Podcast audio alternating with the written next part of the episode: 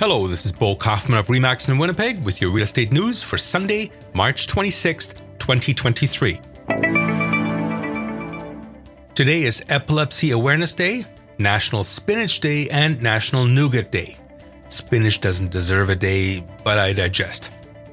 Springtime Sundays mean open houses. If you're planning to attend an open house in your city, remember that the agent there works for the seller. Try to keep your oohs and ahs to a minimum, as they may weaken your negotiating position if you do want to make an offer. Also, remember that you do have the right to be represented by your own agent even after visiting the open house. So, here are six questions you should ask the open house agent. How long have the sellers lived there? You want to determine whether this is a flip house or a loved family home. How long has the home been on the market? If it has been up for a long time, have there been price adjustments? How much are the heating costs? Especially important in older homes which have originally been insulated with newspaper clippings. Has the seller done any renovations or additions? If so, have they pulled the necessary permits and obtained the follow up inspections?